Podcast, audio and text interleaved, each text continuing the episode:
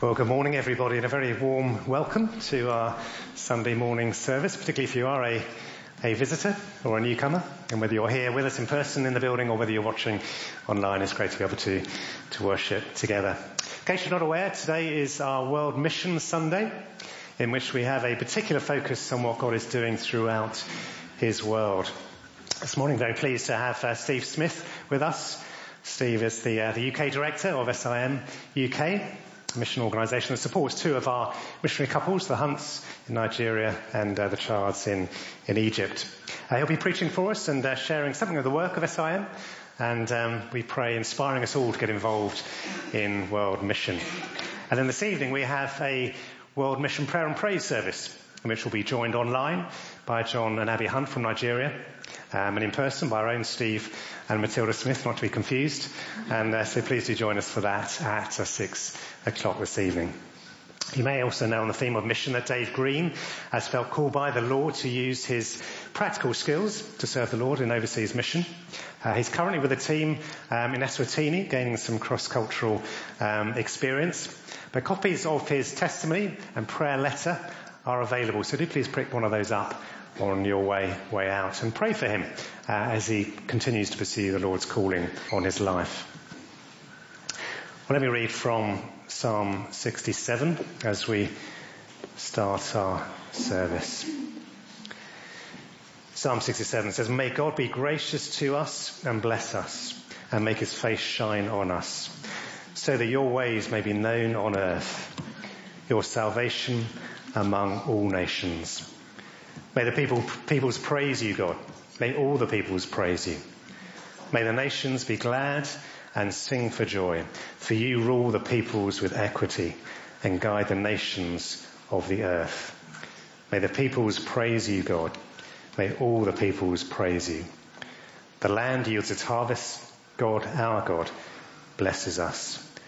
May God bless us still so that all the ends of the earth will fear him. Let's pray. Our Father in heaven, we thank you for your grace towards us, that in Jesus Christ we have been saved and reconciled to you. We praise you that you loved us before we loved you. That while we were still sinners, Christ died for us.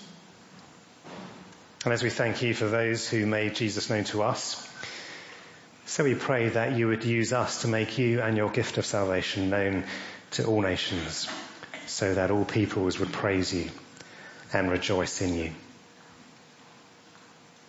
So we pray that as we gather together this morning, as we meet with you, that you would help us see more of your glory, more of what you are doing throughout your world, and you would give us a greater desire to serve you and magnify you. In Jesus' name. Amen. Well, before Steve comes and speaks to the children, it'd be good just to get to know him a little bit more. So, Steve, do you want to come up to the front and we'll ask you a couple of questions. Um, so we've known each other quite a few years. We were at Oak Hill Bible College together many years ago.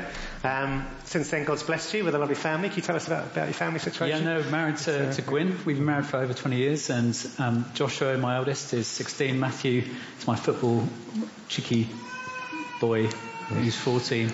And Lily is just going to be turning 12. She tells me how to run my life. Um, and I think she's almost 21 already. Um, tell us about how God called you into full-time ministry and um, where He gave you that, that passion for, particular for, for world mission. Yeah, so I know I haven't been asked that question for a long time actually. It's been a while since I've been asked that, but it really was when I first came to Christ, age 14. I had the privilege of people coming alongside my sort of teenage angsty life and shared their life with me, loved, loved me. And the moment I realized that Jesus on the cross had died in my place for my forgiveness, that just changed my life. And it made me want to give everything of my life, a bit like what we've sung, my every breath in, in his service. And so at school was involved in the Christian Union, um, and beyond, but beyond that began thinking, okay, so how do I serve Christ? To cut long story short, took a year out, went to Kenya, taught maths uh, for a year, and found out that I got on really well in that part of the world. Um, came back, did some youth work, student ministry in the UK. So did, tried by doing and saw what people said and whether that was a confirmed thing to do or not. Mm. And as you get going, as you get, as you get working in, in churches and in evangelism, people will tell you what they think. And, and it's listening to people who you respect and who are mature saying, maybe you should do more of that or less of that. And actually, it's, it's, it's a community thing, isn't it? A, a calling into the gospel. Mm. And then, so we, uh, I went into full-time church ministry after that, and then the church throughout said, why don't you um, go overseas and, and, and go to East Africa and, and, do, and do some of the work you're looking to do. So, and, and that one thing led to another. So that's since uh, college. Um, uh, tell us what, what, how God has led you over those years. It's been, what, uh, 16, 17 years now? Yeah. Um, yeah, so, yeah. Yeah. Well, the church that sent Gwyn and I with our, our firstborn Joshua, aged eight, eight, eight, nine months, to to Kampala, um, supported us, loved us. We had bereavement four years in. Um, I was involved in with with Gwyn in local children's ministry, but also training pastors locally. And but once once those bereavements happened, we came back to look after our family in the church that said why don't you lead, lead, a church plant? So actually that circumstance was one of, we wouldn't have chosen, but the Lord in His providence led us to then lead a church plant in London for, for four years. And God just established that through prayer and Bible teaching and sharing, sharing the gospel um, locally. We're in a primary school. And once that really got established, Gwyn and I started praying about should we stay for another 10 years or, the Lord uses elsewhere? And that's when SIM came knocking and saying we need someone to help lead, lead the agency to help churches receive missionaries as well as to send many more. So that's when I came to this, this role. Great. And in terms of world mission, how encouraged are you about the spread of the gospel um, and the growth of God's church in different parts of this world? How, how do you see the scene today? Well, it's quite hard to answer that question from um, a, a post-pandemic perspective because we've all been locked down. I've not visited any of the teams in person for uh, two, three years, but we've been connecting online a lot more. And the thing, the first thing I'd say is, is I'm, people during the lockdown have made decisions that they have delayed. So whether that's a church overseas getting more involved with loving their community in, in a great, in, when, when there's been a great health needs or people thinking about shall I serve Christ overseas? Shall I, shan't I? Suddenly pandemic focuses our attention. We say, well actually let me use my life for, for His glory. And we've had more people wanting to be sent by the churches okay. now, which is encouraging. Yeah, yeah. I think globally, the, the, one of the big trends that we're responding to as SIM is the is the missionary movement from the majority church, and that's sub-equatorial. And um, so a lot of what we do now is to work in multi-ethnic teams. Um, where you've got a, a, Westerner, an East African, West African, some from Southeast Asia, lots of different perspectives, but all serving the same gospel, the same Christ. And, and what we're seeing is a, is a, is a new movement of what we're calling the faithful witness teams, where we're finding those places where there generally is no church. And for me, that's what an agency ought to be helping with. Uh, going with the church can't, can't send people easily. And actually going to those harder to reach places. So setting up a team environment where churches can send workers to be useful where there generally is no opportunity to hear of Christ in their lifetime, whether that's Thailand or Mali or North Africa or other places. But even in, in Europe, we're looking to, to, to start teams there too. For over 125 years, SIM has existed as a global community of Jesus' disciples, committed to sharing the gospel where is least known Today, SIM works across 18 nations on all five inhabited continents, sending and receiving workers, equipping churches and people for cross-cultural mission, and making disciples for the Lord Jesus Christ.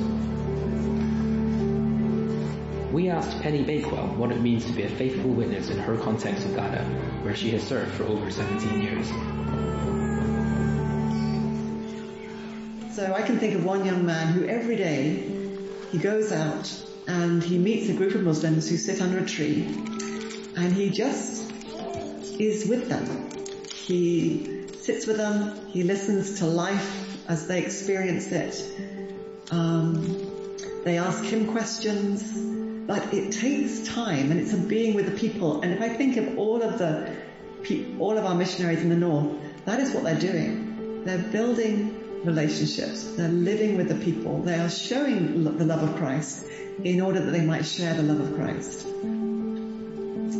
This same young man um, visited uh, the marketplace just towards the end of the market day. And he found these little old ladies uh, picking up bits of rice from amongst the, the gravel, the dirt. And he began to engage with these elderly ladies and found out that they were, they were widows. And at the end of every market day, they come and they pick out the rice from the ground so they A, have something to eat. And if they get lucky, they have something to sell. And this young man was really challenged by um, God's love for the widow and the vulnerable and realized this is an area that the church really wasn't addressing. And so he's built a ministry with the church, with the local church towards um, these, these widows. And he's made their need known. And the joy on these women's faces, they know they are truly loved by God because they're seeing the outpouring of that love through his people. Particularly in Ghana, relationship is everything. We can only do what God has called us to in community. And that is the church. The church is the instrument through which God will make himself known. Um, and therefore, in everything we do, we need to be doing it in community, in community with the church. In today's rapidly globalizing world, it is becoming more and more clear that mission is no longer an activity from us to the world, but from the world to the world. As well as mobilizing workers to join multi-ethnic and multicultural teams overseas, SIM also provides access to training resources and courses for UK churches and networks to help them cross barriers and proclaim the good news here. In addition, SIM also works with these churches to receive cross-cultural workers to the UK to help reach diaspora communities here. Lawrence and Elizabeth Jha from Sierra Leone are one such couple who are preparing to move to Glasgow to assist Harper Church in their ministry to displaced people seeking asylum in Scotland. The Lord Himself orchestrated our steps because as having served in West Africa all these years, the Lord is saying, Lawrence, you need to move out and reach out with the gospel beyond the West African zone. Initially, when, it, when I was given the budget itself, you know, this is what I need to raise before we go to Glasgow. I said, oh, wow. How, can we do this from Africa? We are not in UK, we are not in Canada, like you went to Canada. But the Lord encouraged us. That it's not about you. Is about Him. And when He calls, He makes the provision. We will not be looking at them as Europeans, neither we as Africans, but we'll be seeing each other as a family as uh, Christians because the Bible is the, at the middle. SIM are committed to building the global family of Christ by sending faithful witnesses from all over the world in order to bear witness to Christ where he is least known. It is a worldwide movement from one another to one another. And it requires people like you and I, each to bring our own unique gifts, skills, cultures and experiences to the table and in so doing, enriching our collective understanding and experience of what it means to be a follower of Christ.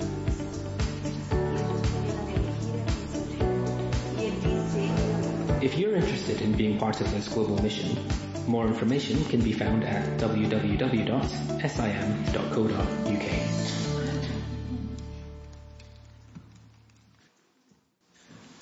I'm going to read from uh, Acts chapter 8, uh, from verses 26 to the end, and um, it's the account of Philip and the Ethiopian. Acts chapter 8, uh, beginning at verse 26, reading to the end. Now an angel of the Lord said to Philip, go south to the road, the desert road, that goes down from Jerusalem to Gaza.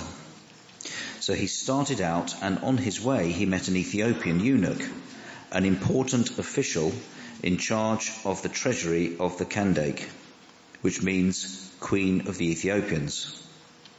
This man had gone to Jerusalem to worship and on his way home was sitting in his chariot reading the book of Isaiah the prophet. The Spirit told Philip, go to that chariot and stay near it. Then Philip ran up to the chariot and heard the man reading Isaiah the prophet. Do you understand what you're reading? Philip asked. How can I, he said, unless someone explains it to me? So he invited Philip to come up and sit with him. This is the passage of scripture the eunuch was reading.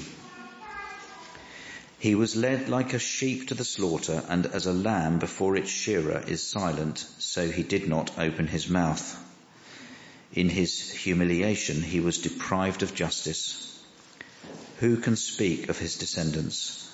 For his life was taken from the earth. The eunuch asked Philip, uh, Tell me please, who is the prophet talking about? Himself or someone else? Then Philip began with that very passage of scripture and told him the good news about Jesus. As they travelled along the road, they came to some water and the eunuch said, look, here is water. What can stand in the way of my being baptized? And he gave orders to stop the chariot. Then both Philip and the eunuch went down into the water and Philip baptized him. When they came up out of the water, the Spirit of the Lord suddenly took Philip away, and the eunuch did not see him again, but went on his way rejoicing. Philip, however, appeared at Azotus and travelled about preaching the gospel in all the towns until he reached Caesarea. Thank you very much for that reading. Let's pray as we come to understand what that means for us as a church. Father, thank you for your living word in the Bible. Thank you that when we read these ancient words, they breathe new life. They speak with vibrancy, with clarity into our present day. And we pray that you would open our ears, our eyes, our hearts to hear what you are saying to us as a church in this your word. We ask in your name. Amen. well, it's hard to have gone through the last um, months really without the, the migration of people very much in our news, whether that's from Ukraine and the movements in Europe as a result of the violence and the war that's going on there, or whether you want to think about the movement of people from Hong, Hong Kong into this country it's good to think about what, what is going on when migration happens on such a large scale. These are big issues for us as not just Europeans, but they're issues for us globally. People are on the move more than ever. Over 270,000 people, sorry, 270 million people um, are in a state of movement, whether that's forced or chosen. Europe is one of the places that people are most coming to Asia alongside that. We are amongst many different peoples, many different backgrounds, and we have lots to work through as churches. How do we respond? What is God doing? How is He at work? How do we do our part in His mission as this takes place? The events in today's passage take place at one of the biggest, uh, greatest persecutions of the early church.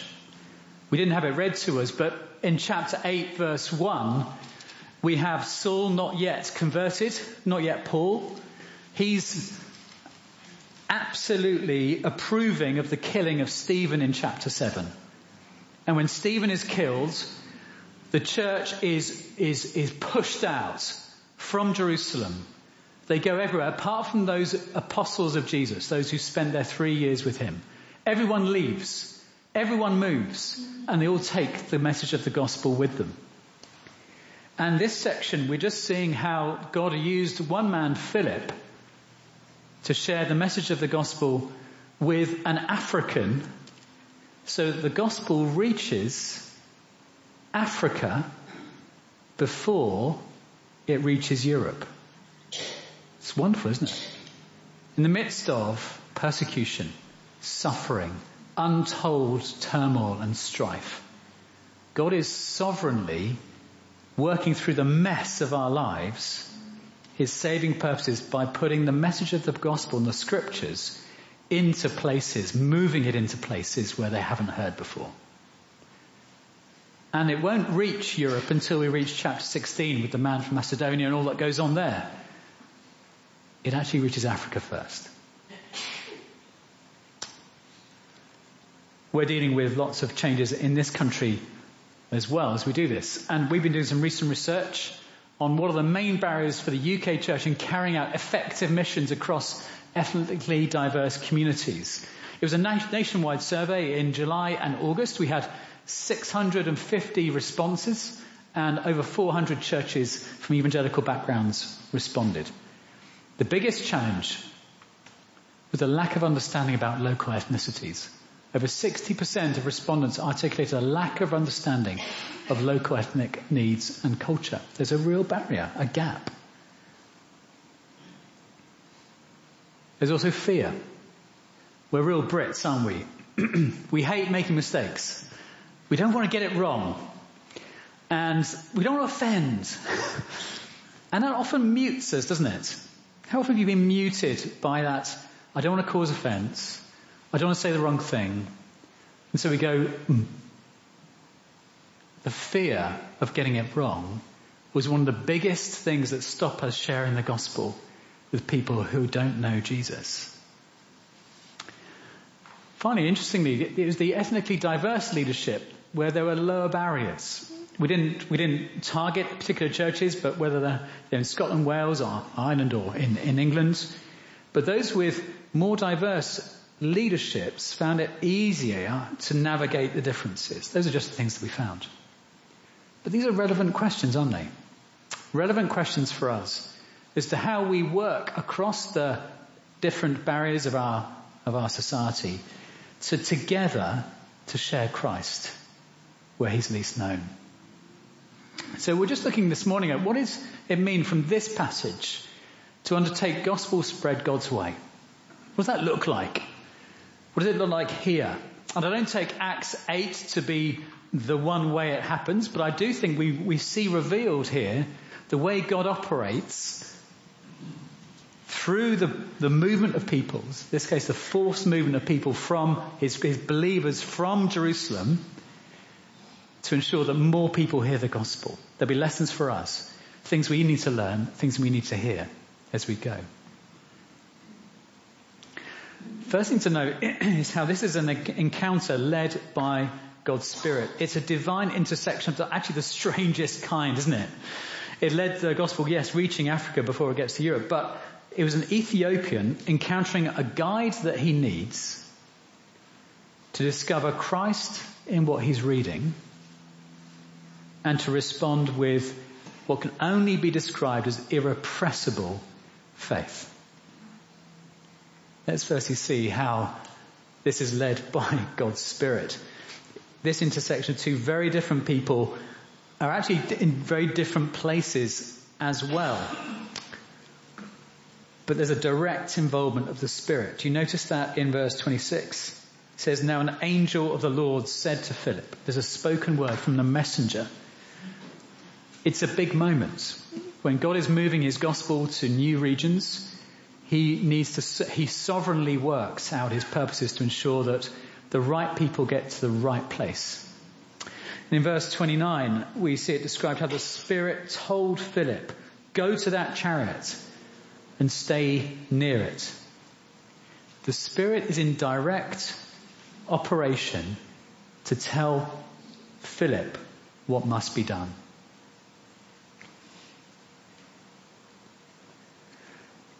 But notice that the geographical issue is a big one. And it's the middle of the day. It's a desert road. This road would have been a parched road. You wouldn't take it in the heat of the day. Who would do that?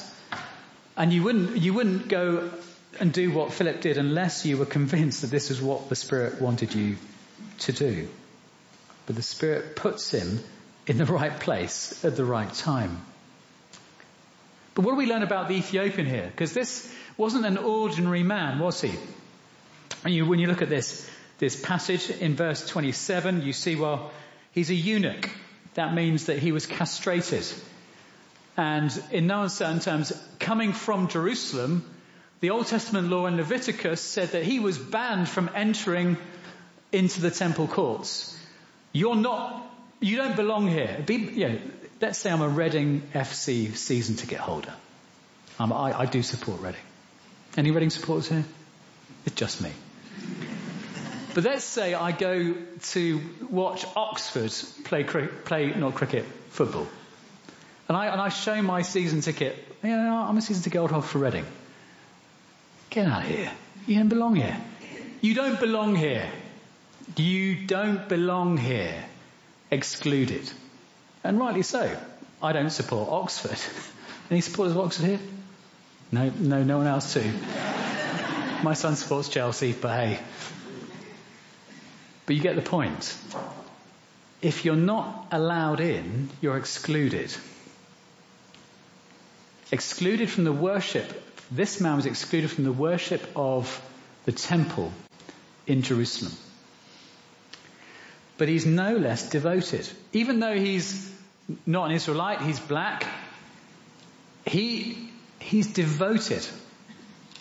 And he's a man of influence. We're told here he was the Chancellor of the Exchequer for the Queen of the Ethiopians. Clearly a man of influence, a man of wherewithal, a man in a powerful position. He also had lots of money. He didn't just have his own chariot, his own limousine, you might say, in those days. He actually had his own Bible, his own parchment. He was reading the scriptures himself. He had all the means to access the Bible for himself.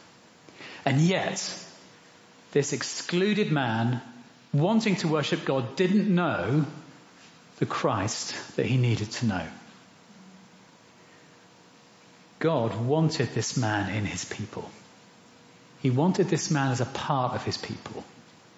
And so he takes Philip and he puts him in the right place, the right time. It's almost comedy, isn't it? The way it happens. Oh, just go by that chariot, Philip. Oh yeah, sure, okay. So jogging along. You can just picture it. And uh, you know, it, it reads like a like a comedy sketch. Philip, running up to the chariot, heard the man reading Isaiah the prophet. There he is. He's reading out loud. He doesn't know what he's reading, but he's just reading it. He wants to know the God who wrote it. But as he listens, um, the Spirit, uh, you know, Philip, the Spirit tells Philip to go to, to, stay nearer the chariot. So he is jogging alongside as the chariot's going along, and then Philip runs up to the chariot. Here's the man reading, and he asks the question: "Do you understand what you're reading?"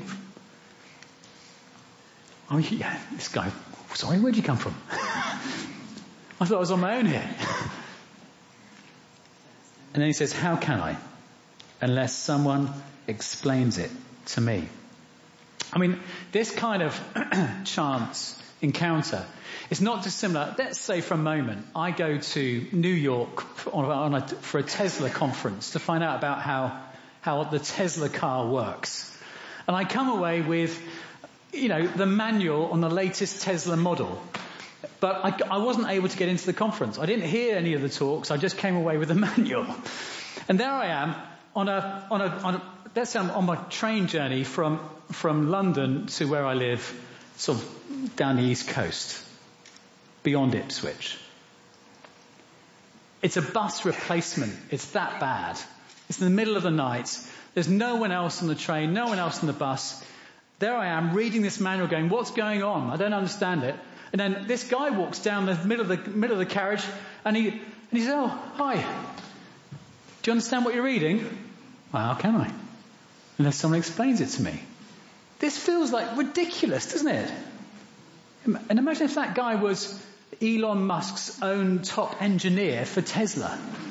I mean, this is the kind of thing we're talking about. God puts the right person in the right place to share the right news. The reason we know it's the right person, Philip in Luke 22 was there at the Last Supper when Jesus quotes from this manuscript saying that this must be fulfilled about me. Philip was there. He saw Jesus break the bread. He saw him pour the wine, hand it out. This is my blood. He witnessed the crucifixion. He heard him say, this Isaiah manuscript is about me. And I don't know what Philip must have been thinking at the time, but God, you've, you've redone this, haven't you? You've stitched me up on this. I'm right here. Nothing to do with me, everything to do with you. In the right place, at the right time. I wonder if you've ever had an experience like that. When we served in, in Uganda as a family, I had a, had a, had a carpenter called Dowden. He was a Muslim man who you could tell by his head, headwear that he was. And he, he brought the bookcases that we needed and he saw I was putting Bibles on the shelf. He said, do you mind if I ask you a question? I said, no, go ask any question. Don't mind at all. He said, why do you believe in three gods? Again, it's a, it's a great question, isn't it? Because if you're from a Muslim background, you believe there is only one God. And actually, if you hear the, the, the Christian talk about one God, yet Father, Son and Spirit, it doesn't make sense. That sounds like three, not one. And I said to him, well, yeah, Christians find this really hard to understand as well. So I just turned up from John 8 and John 10 how Jesus said, I and the Father are one. Not two, not three, but one. Oh good, he said. Comes back another day, another bookcase. He says, I've got another question. Do you mind if I ask you? Sure, ask away. I hadn't even prayed for this guy. Why do you believe God died on a cross? Again, it's a great question. So if he's doing the maths, isn't he? You believe there's only one God, and you believe he came as a man, and you believe that he died as a man on a cross for our sake. How could God die on a cross? From Muslim background, some of you may know that the teaching is that Jesus was likely swapped because a prophet can't die in that way. So at the last minute, the prophet was swapped out for someone else and Jesus was subbed on for someone, someone else was subbed on for him. We just turned up, yeah, Mark 8. If you've done Christianity Explored, you would be equipped to do this. Say, well, and just explain how Jesus, or Mark 10, 45, Jesus gives his life to buy us out of slavery to our wrongs and to God's judgment. He came back with John and he said, can you tell John what you told me because we both want to become Christians? I, I'm, I'm not a rocket, so I'm not, I'm not brilliant bloke. I just happened to be in the right place at the right time. Have you ever had that experience? He said, can you come and up country and see my family? And uh, I said, sure. How long is it? Not far, he said. Eight hours later, chickens around the ankles, sweating like a pig. There I am in the middle of his village. And he sat me down on a, on a Coke crate for, for our sort of accommodation, gave me a, bo- a bottle of Coke for, for hospitality. He gathered his whole family his whole family. He said, please tell them what you told me because they've never heard it.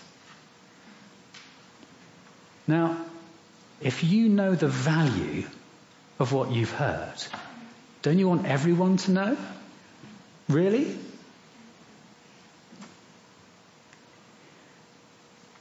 You know, you don't have to go to Uganda to find people who've never heard the gospel. In the curry houses of Woodbridge, where I live, with the nan, tossing blokes aged 50 upwards who are drunkenly chucking them around. There's a guy from Bangladesh. It took me three minutes for him to ask me the question, why do you believe Jesus' sacrifice was sufficient for your sin? Yet the guys around me, they don't want to know. And, and, and we'll be familiar with this dynamic. You know, I, I, my son plays cricket. We're in a situation where we're watching them do their net practice and their, and their, and their cricket matches. And the guy on my right, he says, you know, whenever I went to church, it was pretty boring. He said, I always came away feeling judged, condemned, and to be honest, I, I, it didn't do much good. And I said, that's funny, because whenever we did church, we try to explain, explain what God's word says in language people understand. Like, I thought, just chuck it out there. Grace, I said. God's undeserved love. He's 55, this guy. He said, really? Is that what it means? God's undeserved love. I said, yeah, that's exactly what it means. Wow, he said. I never heard that. What about sin? He said, what does that mean? You know, I look, I look left. My mate is looking at me. Steve, do you never stop doing your job? now that's a white middle class way of saying shut up. And if you don't shut up, our friendship's stopping now. Now we live in that environment, don't we? Have we gone on mute? Have we stopped listening to the voice of the Spirit? Have we started listening more to the person who doesn't want to hear? Have we started believing that there aren't people there who really want to know? Because God wants to draw people from all nations into his kingdom. And he wants to use us as his people. You don't have to be sent overseas like the Hunts you'll be praying for tonight. It's amazing what, what they're doing. And it's wonderful partnering with you as a church to see John and Abby in a very hard place where their colleagues are being kidnapped. It's not an easy place to be, but by God's grace they're there. In an, in an easy place to be, by God's grace are we here listening to His Spirit. On the train to work with our neighbours that we've tried to tell the message with or our mates at school. I mean, my kids, they all believe in Christ, but the confidence it takes to say, I'm with Jesus in a school environment where 95% of people have no knowledge of Christ. We're in an unreached situation in this country. When 70% of people in Europe between the age of 18 to 25 say they don't, re- don't recognize any religion in their life, they don't belong to any. We're in a situation where my colleagues from East Africa, West Africa, Central Asia, they're saying, we want to send people into this country. We want to send people because it is the dark continent that, that you once thought we were. We all need the gospel. But we all need to be led by God's Spirit and be open to really the most strangest encounters. It's the first thing I just want to impress upon us. Are we open?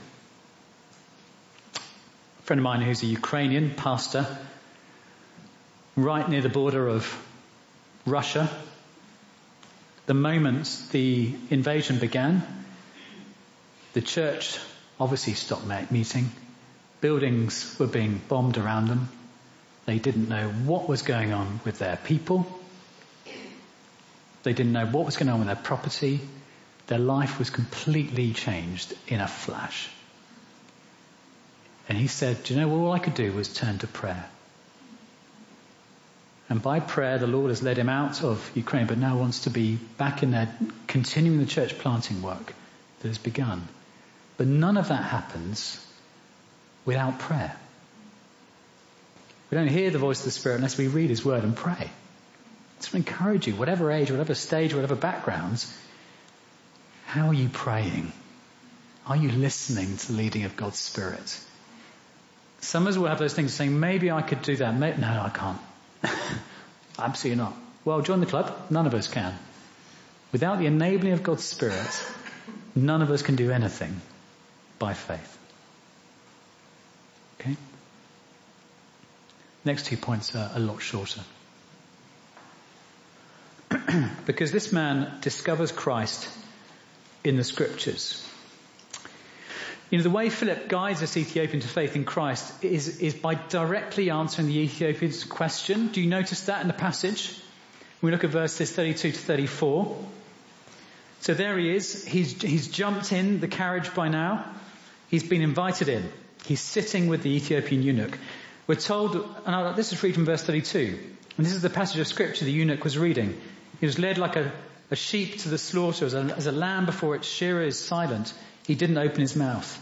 In his humiliation, he was deprived of justice. Who can speak of his descendants? For his life was taken from the earth.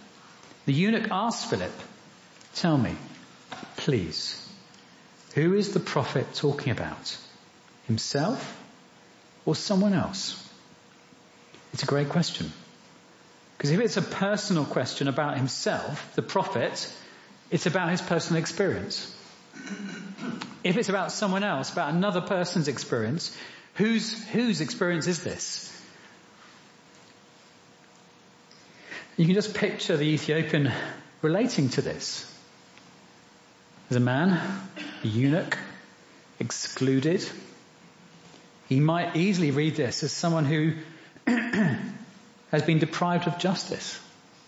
Someone who will have no descendants. He can relate to this passage. But as Philip rolled this scroll down and up, he would have seen the words that Jesus himself explained when he was walking the earth and at the Last Supper. You can just imagine him talking through each of those lines. Well, my friends, Jesus was led like a sheep to slaughter when he was betrayed, arrested by those who wanted him dead. My friend, Jesus. Jesus was the lamb who was silent before its shearer. When he was questioned by Herod, the guards mocked him and he was flogged. He remained silent. Jesus, my friend, was deprived of justice when Pilate found no grounds for the death penalty. Do you remember what Pilate said in Luke? I found no charge. This man's innocent. My friend Jesus, his life was taken when Roman authorities crucified him and when he called out, Father, into your hands I commit my spirit. His life was taken from the earth. Jesus to see the scales falling from this man's eyes. Who told you the message? How did, how, when did you experience that, if you have experienced that? For me, it was a, a youth leader, age 14. For some it may be someone at work who was bold enough to actually say over lunchtime, do you mind if we read something? But if you were my dad, uh, if he was still alive, he'd tell you that it was the love of his, his wife uh, who just gently loved him and, and steadily testified to Christ. It took him 30 years to come to Christ. But who told you? It could have been at school, the Gideons passing around the Bibles, or whoever it is. But imagine those places where the schools don't have Bibles, where there is no church, where there is no one in the workplace. Imagine the place, imagine having no youth group you can hear the gospel. Imagine no community where there's even a Christian who could love you for long enough to speak the message of Christ. Two in five people will go through their lives without ever hearing that message. What about them? We all need a guide like Philip. We all do. And the question is, how can God use me? And you know, if, if it's a case of next week, okay, rub hits the road next week, next month, could you be praying for someone you travel in the same carriage with? Could you be praying for the person you're working with? Could you be praying for your neighbor? Could you be looking for an opportunity just to say, just to listen to their question and say, do you know what? Jesus has got something to say to that. I was in the pub the other night. Someone said the earth's going to pot, isn't it? One person said, this, this, this, this um, one of the mums of our children's friends said, well, to be honest, I think the earth is just spewing humanity out and getting rid of us. It's time we left the planet. The guy, the more sort of capitalist approach, entrepreneurial guy, said, rubbish. We've got enough in our power to overcome this issue. We're going to stay on this planet for as long as it takes. We will overcome. The guy next to me says, Steve, you're a Bible believing Christian. What does the Bible say about that? Is it any different? Unless they've got someone willing to speak and actually answer the questions, how are they going to hear about the hope of the new creation? About the fact that this doesn't surprise Jesus or anybody? Do we have those messages to share? We do. Are we ready? Are we available? I haven't come here to give you a guilt trip. I've come here to say, look at Christ. Take the questions we hear to Him and pray for opportunities. Let Him give you grace as a church to be effective in those ways as well. Finally, just to point out, notice how his faith, the faith of the eunuch, was irrepressible. I mean, this, this guy, You can't fault his conviction, can you? Because there in those verses, verse 36, they travelled along the road, they came to some water. The eunuch says, look, here's some water. What can stand in the way of my being baptized? He's ready. He's heard enough. He wants to get down. And he leads the process, doesn't he? It's all about what he wants to do. Philip isn't saying, come on, get down the water. he's, he's grabbing Philip, saying, come on, Philip, let's go. Philip's saying, that water? Really? no, he, he gets down. The eunuch gives the orders. He steps down with Philip into the water and he goes on his way rejoicing. Wouldn't you if you'd just met Christ? My West African colleagues are, are forming a team in Mali to one of these faithful witness teams to share the gospel in a community where there is no church. They've been writing to, to SIM team saying, when can you send us a missionary? Because we would love to receive what you're, what you're saying. It's amazing, isn't it? We're not used to that idea, people asking for missionaries, but that's what's happening.